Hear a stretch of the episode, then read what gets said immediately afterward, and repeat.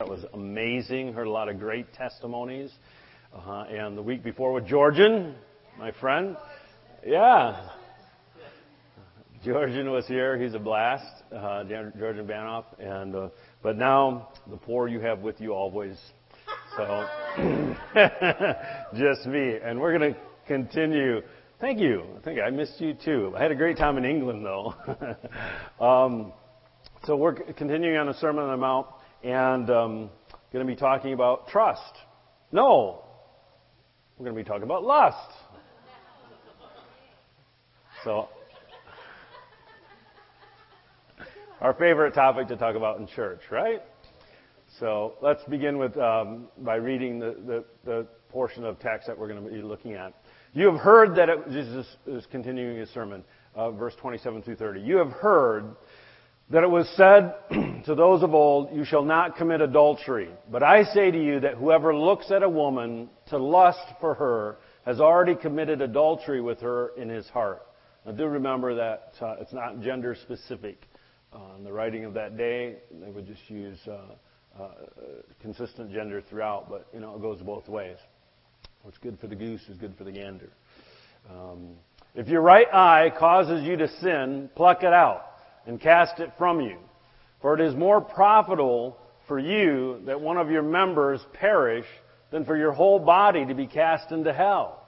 And if your right hand causes you to sin, cut it off and cast it from you. For it is more profitable for you that one of your members perish than for your whole body to be cast into hell. You know it's going to be a good sermon when the technical glitches are numerous.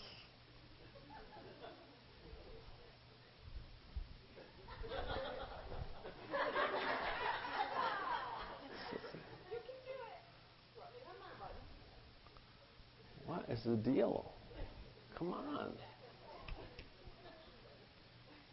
Just go to the next slide. Next slide.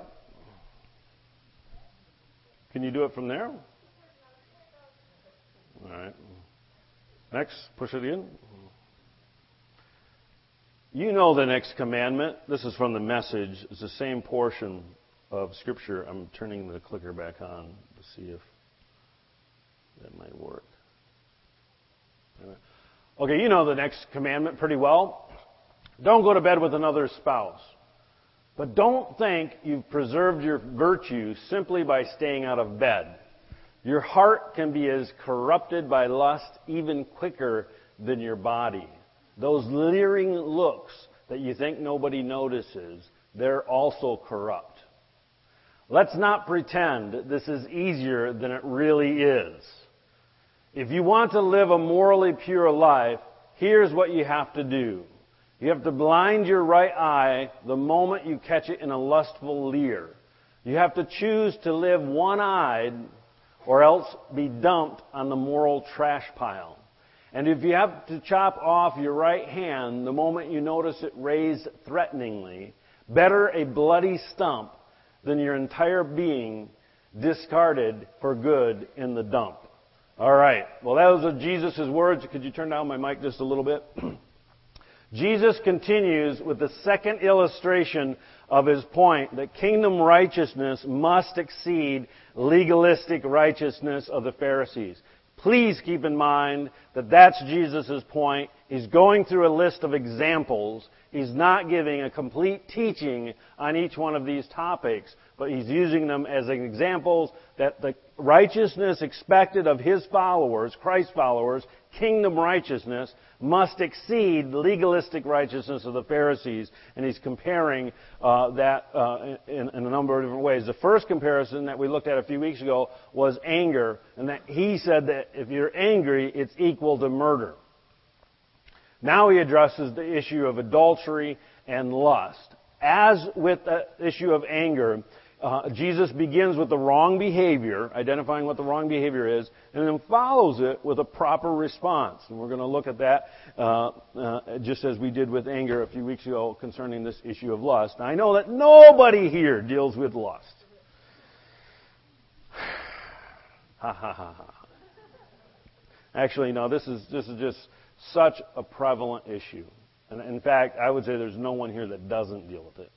Uh, our culture is is so saturated with sexuality uh, because sex sells. Okay, it really does.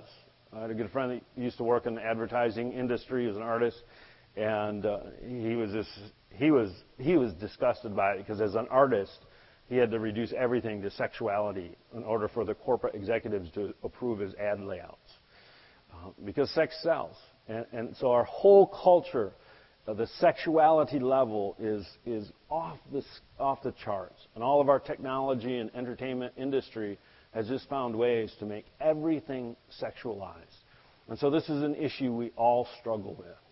So Jesus identifies the wrong behavior. See, the thing is, technology has changed.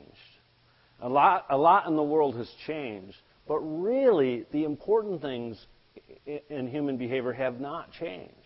People still lust. People lusted then, they lust today. People struggle with anger then, they struggle with anger today. Jealousy, you know, all of the real issues are the same. We just have different devices. So we think we've advanced, but we really haven't, you know, because humanity is humanity. They're human problems. So Jesus says the wrong behavior. You've heard it was said of old, you shall not commit adultery. But I say to you that whoever looks at a woman to lust for her has already committed adultery with her in his heart. Boom. He lays it down. In the name of Jesus, clicker work.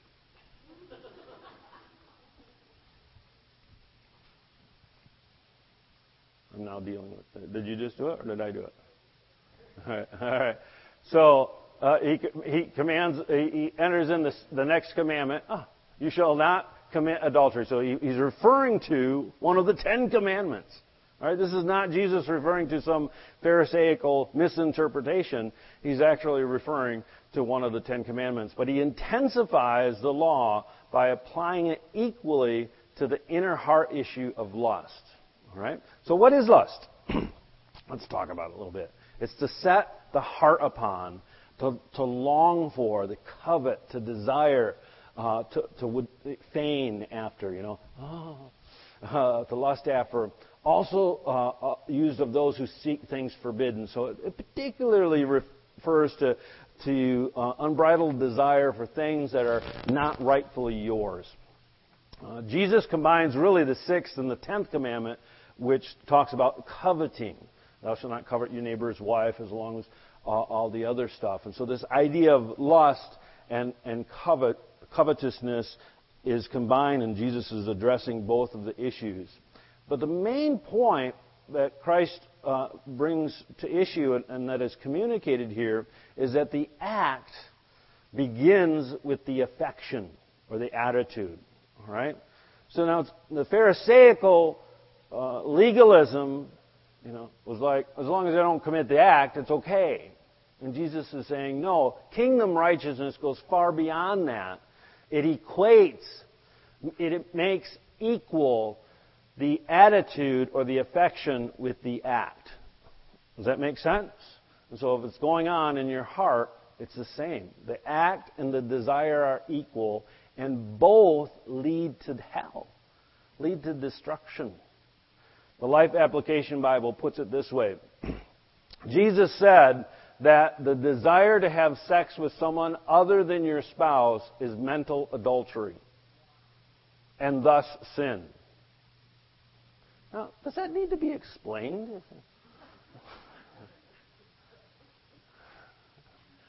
You know, it's not the things that we don't understand that gives us trouble in the Bible. It's the stuff that we understand. That's the stuff that's difficult, isn't it? Jesus emphasized that if the act is wrong, then so is the intention. That's the bottom line. You can apply that to anything. If any act would be sinful, then the desire of doing that act or fantasizing that act or living that act out in your mind mentally is equally sinful and destructive. Okay. To be faithful to your spouse with your body, but not your mind, is to break the trust. See, I told you we were talking about trust. So vital to a strong marriage. Did you get that? To be faithful to your spouse with your body, but not with your mind, is to break the trust. That's that's vital to strong marriage. So you can't think that, you know, you, you can do whatever you want in your mind as long as your body doesn't behave a particular way. Jesus is saying no. This all goes back to a teaching I've been pounding on for a couple of years, is our our integrity, our unity, our oneness of body, soul, and, and spirit, that we're to be one.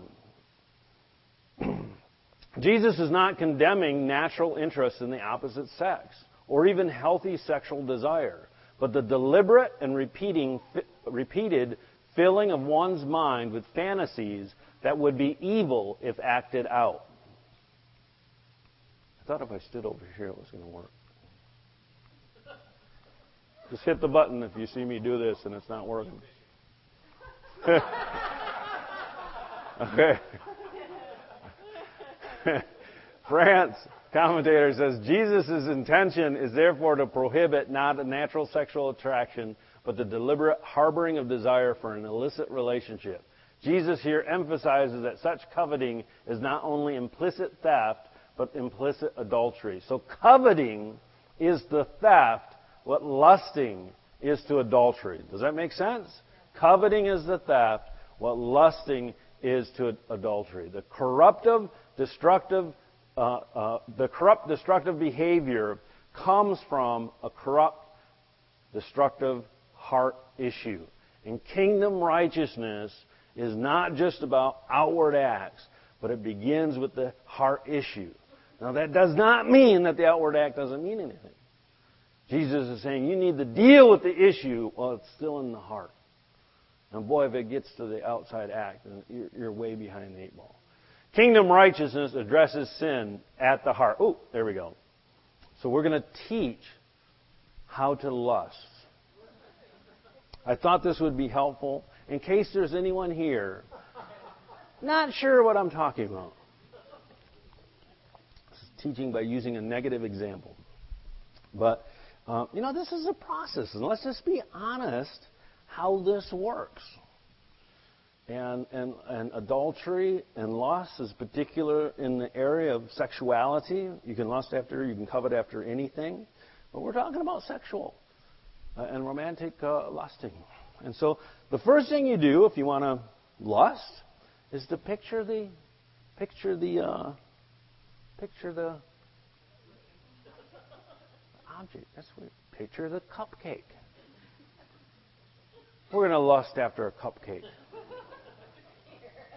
If you'd prefer to imagine a beefcake, you can go ahead. Sorry. So, you know, you picture it. Or, or say you're walking and you see a cupcake in the store window. Yeah, Victoria's Cupcakes. Sure way to lose your victory. And you go, that's, that's a nice cupcake. Oh, don't get ahead of it. Oh, don't go back now. And the next step is you begin to mentally undress the cupcake. Let's be honest, folks. This is what happens.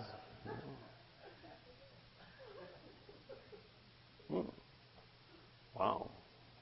Huh. This all goes on in your mind. You mentally undress the cup. What would that look like? What would she look like? What would it be like? You know, or you picture yourself with the individual. You start to fantasize. Not only do you enjoy, see, it's one thing to see a cupcake. Oh, that's a beautiful cupcake.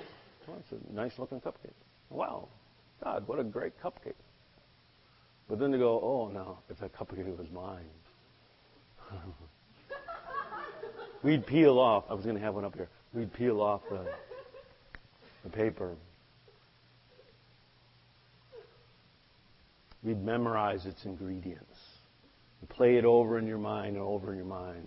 You notice the curve of the frosting. Yeah. You notice how those those uh, sparkles, you know, are just perfectly placed. on those curves. The, the texture of the cake and the moisture. And boy, that, that wrapper is just perfectly hanging from the side of that cake.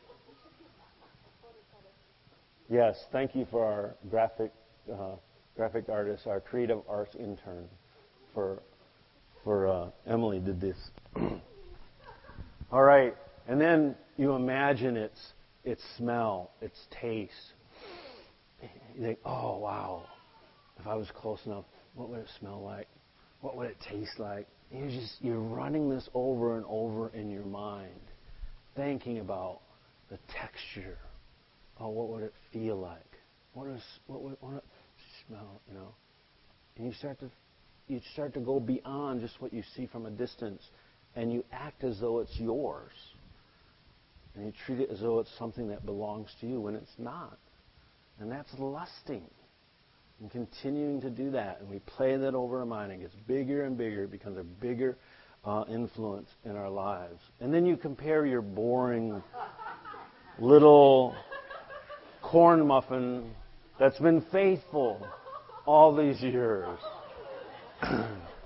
to this this wonderful, vivacious cupcake on the shelf. And, and you go back, and boy, if, if Mike, if my corn muffin, oh, thanks, there you go. Oh, man. Oh, wow, it does smell good. So this one has white frosting on it.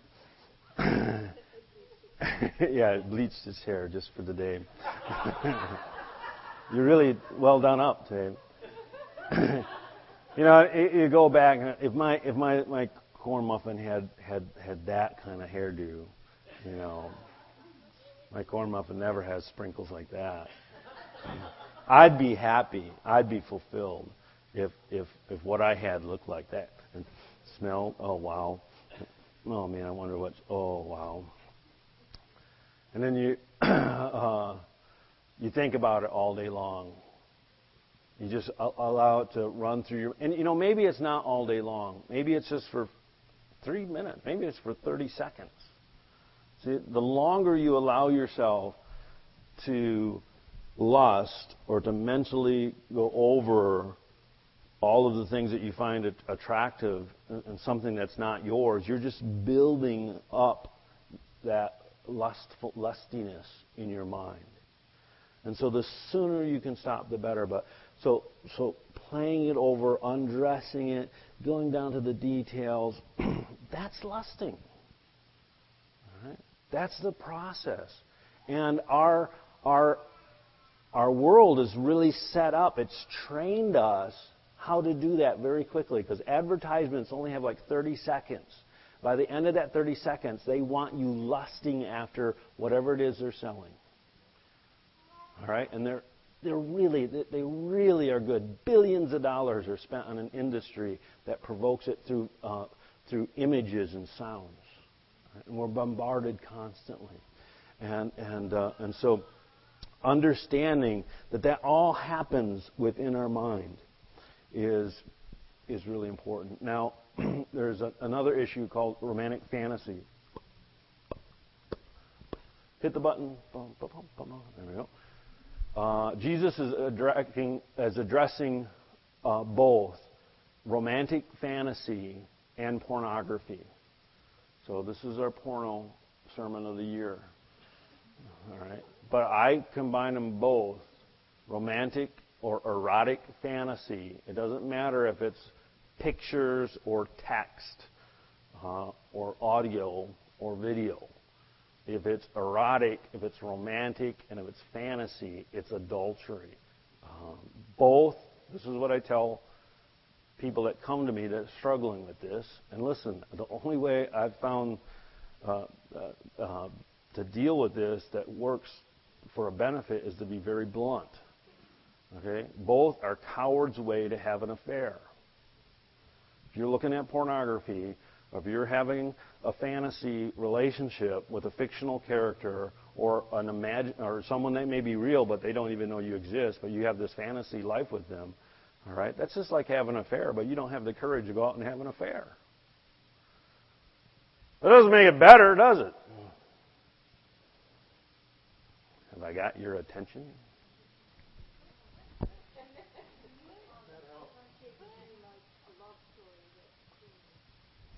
Yeah, we can read a love story and be caught up with the virtue of, of the people that are involved in the love story.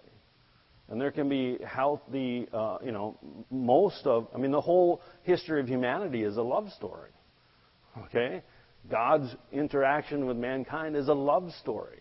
And so the reason there are so many love stories is because it, it catches on to the theme of the whole of created universe. Okay? Because the primary character. Yeah. Yeah, but there's a difference between uh, a healthy, um, a proper reading of a, a love story and something that is intended to just provoke in you lustfulness or inappropriate desire for something you don't have. And part of it depends on you. You can read something and it will provoke you to uh, sinly, sinful uh, desires and thoughts, where somebody else could read it and go, oh, what a virtuous story, because of the condition of your heart. Both are equally as damaged, both being, whether it's uh, pornography or uh, um, romantic fiction, erotic fiction. Um, listen, one of the best sellers, booksellers in the last year was this Shades of Grey book. And that's, they call it mommy porn. It is just as bad as going on some triple X porn site and looking at pictures. You know, I haven't read it, but I've read about it, and apparently it's quite vivid portrayal of uh, illicit relationships. Both are equally as damaging to your soul, click the button, uh, and your marriage. So the idea is they're dam- everybody say, damaging to my soul. Damaging to my soul. And this is an idea you have to understand with sin. Now, you can be forgiven of sin and still go to heaven, but throughout your life, if you're continuing to sin, you're damaging your soul. All right? Now, if we literally, every time we sin, took a, a, a ice pick and, and, and stuck us, maybe that'll fix it, stuck our arm, we'd go, after a few of these, you'd go, this is kind of stupid. But we we we poke our soul. And there's all these wounds, and it weak, weakens us. And it damages your marriage, present or future. So single people, just because you're mar- not married doesn't mean this doesn't affect your marriage. It does, and it does significantly, significantly, right? So I, purity of mind. Jesus is, is, is, is, is nailing it on the head here. It's an issue that really does affect. All who yield to either romantic fantasy or porno are guilty of partaking in the whole of what the industry perpetuates, okay, which would be prostitution, human trafficking, drug abuse.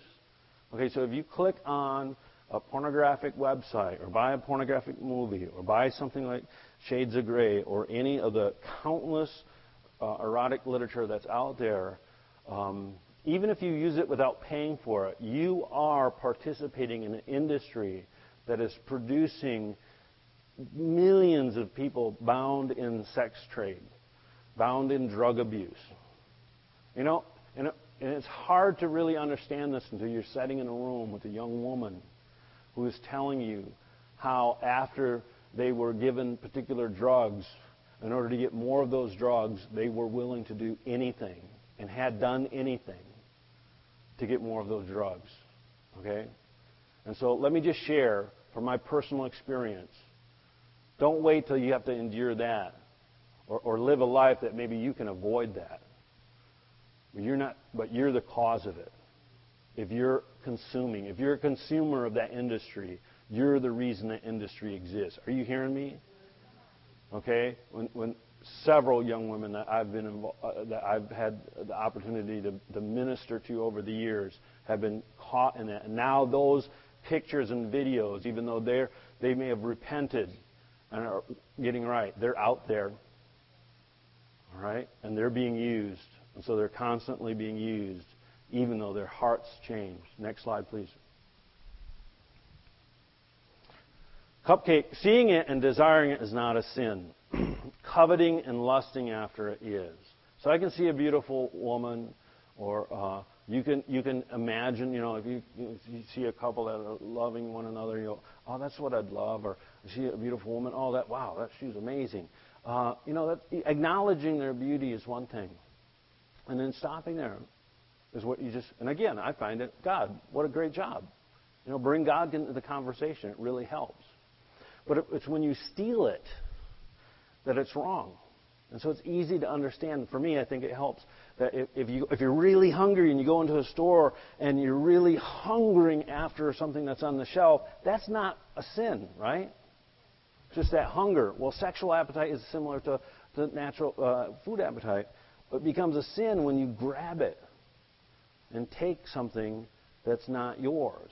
And so you steal from yourselves, actually, and your spouse when you give affection due them to fantasy characters. And real or fictional, in other words, you can have a fantasy about somebody that's real. Or it can be just a complete fantasy. It can be a manga depiction or a cartoon depiction of sexuality uh, or pornographic.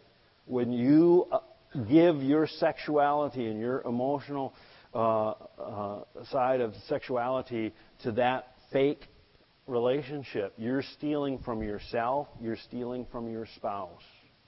All right? You're also stealing from those people that are involved. When you take sexual fulfillment from them that belongs to their spouse, whether they're married or not, their future spouse. See, it rightfully belongs to their spouse. You're using them for your sexual pleasure.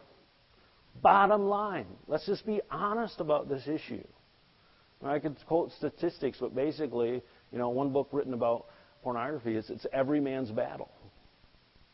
And and and recent studies show that with women in America, it's just as prevalent. All right? And so I know we all struggle with this, so I'm just I'm just being straightforward. Is that all right? Okay, thanks. Everybody's quiet today.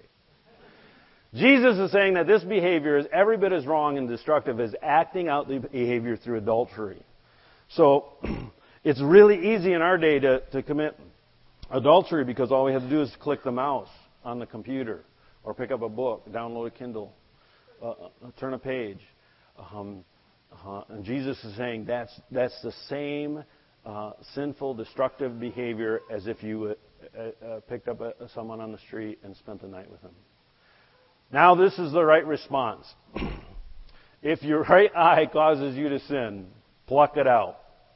Anyone want to come up and demonstrate that? Cast it from you, for it is more profitable that one of your members perish than for your whole body to be cast into hell. If your right hand causes you to sin, cut it off and cast it from you, for it is more profitable for you to, uh, that one of your members perish than for your whole body to be cast into hell. From the uh, uh, commentator put, uh, explains it this way. Jesus makes his point memorable by exaggeration. I'll deal with that in a minute. France says he's exaggerating.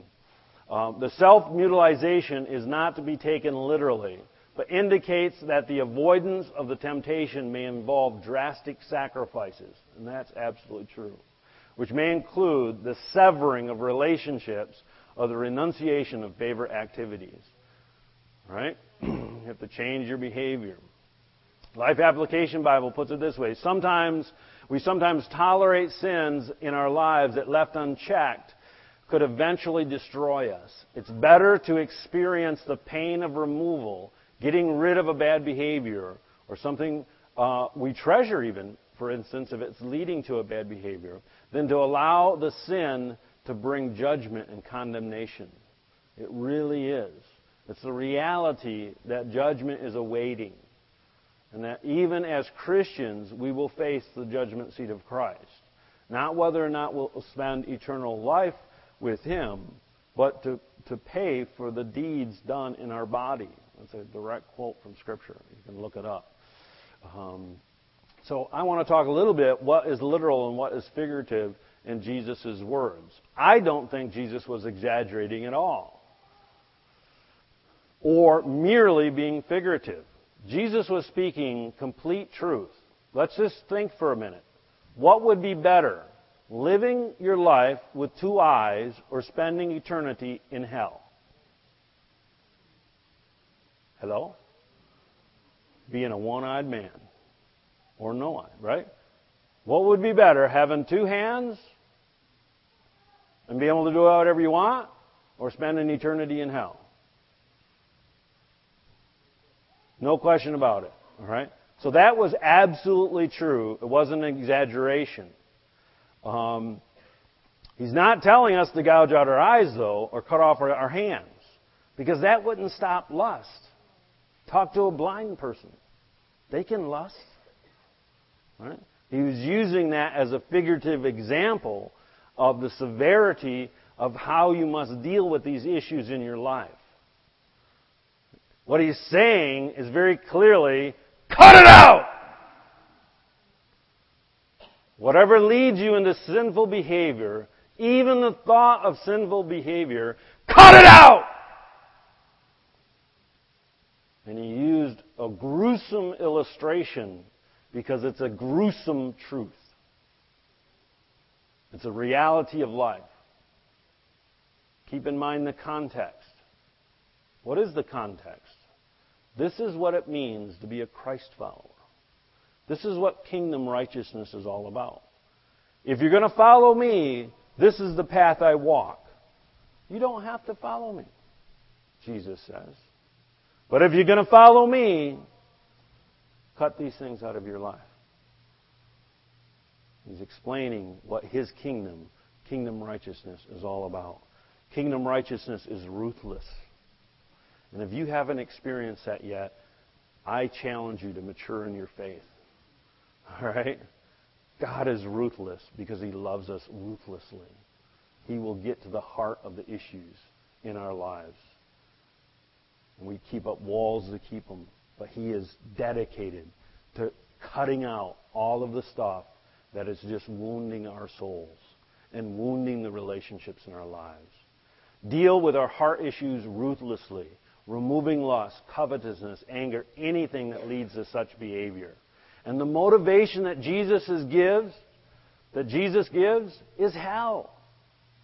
Jesus was never afraid to talk about hell. In fact, most of what we know about hell comes from Jesus. So anybody that writes a book or talks about Jesus not believing in hell is twisting Scripture. Don't believe them. They have good intentions. They're good people. But Jesus would have a problem with them. It's not like we're more uh, we're more uh, advanced now that we can understand more complex uh, Uh, ideas. Ha! That's craziness. Humans suffer with the same problems. Jesus spoke about hell because that is a, that is a real motivation.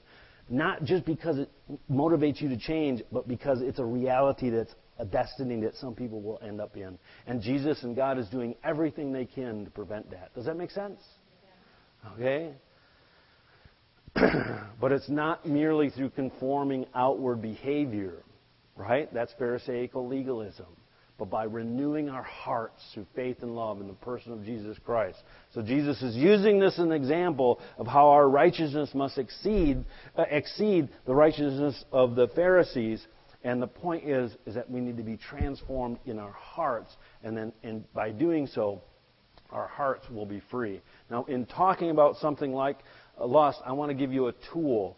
So I'm, varying, I'm, I'm straying a little bit from the passage just to give you a tool to deal with lust that I have found personally the most powerful tool uh, uh, there is in dealing with strong emotional bonds or emotional uh, uh, issues like lusting. Kingdom righteousness comes through being in right relationship with Christ, but how can we master our mind and our appetites? How can we really gain strength over the desires uh, in our lives? And I don't believe that there's anything as powerful as fasting.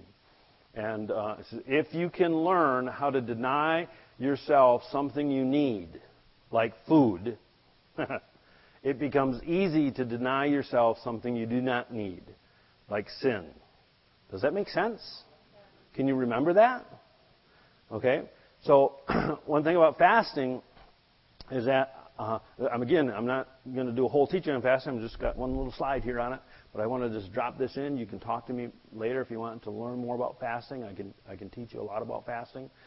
Um, I believe fasting gets a, a good fast or a beneficial fast is not just doing without something for a few days and grinding through it, but actually getting to the place where, you know what, you, you forget to think about it.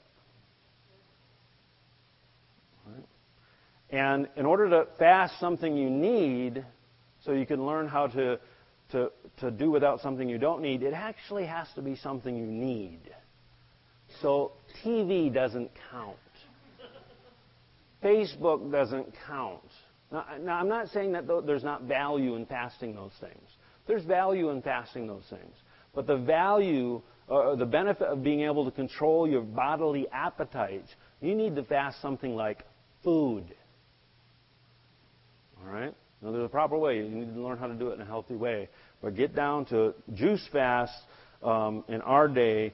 Um, Some authorities say are as stringent as water-only fast in ancient times. Because even Jesus, when he did a water-only fast, went out into the desert and didn't have to deal with people. Right? You know, a juice fast, if you're going to be having a regular schedule, there's different limited fasts. But you need to get to a place where you're really strictly limiting. Why? Because it you you gain dominion over your appetite. Right? And I'm telling you, it's powerful. It is really powerful. Um, it strengthens your command of your natural appetites and your and, and your, your soulish issues. It's a powerful tool. Now, some people, moving on from fasting, some people say, well, hey, Jesus said if we lust for a woman, it's just as sinful as sleeping with them. So ha- I've already lusted. Might as well go all the way. What's the problem? Acting out sinful desire is harmful in several ways.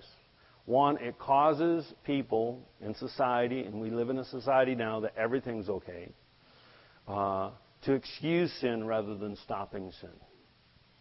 So Jesus is saying it's just as destructive to your soul. Jesus is saying the real way to deal with the behavior is to deal with it at a heart issue. That's what Jesus is saying. He's talking about kingdom righteousness. He's not saying it's okay to do the act since you've already done the thought. All right? It destroys marriages. So in this issue of lusting and committing adultery. And negatively affects all relationship. If you actually have a romantic relationship, whether it involves sexuality or not, but especially if it involves uh, you know, kissing or touching or physical expressions or intimacy, uh, sexuality, then you, you're just you're you're taking a chainsaw to your your marriage, present or future, and it will affect every other relationship in your life. Right? That's just the reality. Plus, it's deliberate rebellion against God. That should get your attention. And it hurts the other person. So now it's not just someone you've sinned and, and hurt your own soul, but you've brought them into that. So don't do it. Why not? Sinful action is more harmful than sinful desire. Nevertheless, sinful desire is just as damaging to our souls, and it's just as damaging to our right standing before God, our righteousness. Close with prayer. Um, let's just close our eyes for a minute. I realize I've, I've kind of, you know, just let loose with some really tough issues, stuff that many of us struggle with. And it's tender issues, and I don't want to be insensitive to that. The truth is, is that the Holy Spirit is present. He's the comforter. He comes to bring us into righteousness. I don't want condemnation to be on anyone, all right, but freedom. Whom the Son sets free is free indeed. But I do want to see freedom from sin and not just from the penalty of sin. Communion, Jesus' blood, washes us from the penalty of sin, but it also frees us from the power of sin. You don't have to lust. You don't have to sin. You don't have to be caught in a life of fantasy. So, Father, right now, for everyone in this room, I just pray blessing, and I pray freedom. I pray that you would walk their hearts through these issues in a way that causes them, enables them, empowers them to live free in Jesus' name. Amen. All right. Well, we have some announcements coming up. We'll hide the cupcake. Oh, thank you. Second service. Don't lead me into lust. Okay. I'll keep it out of sight. I just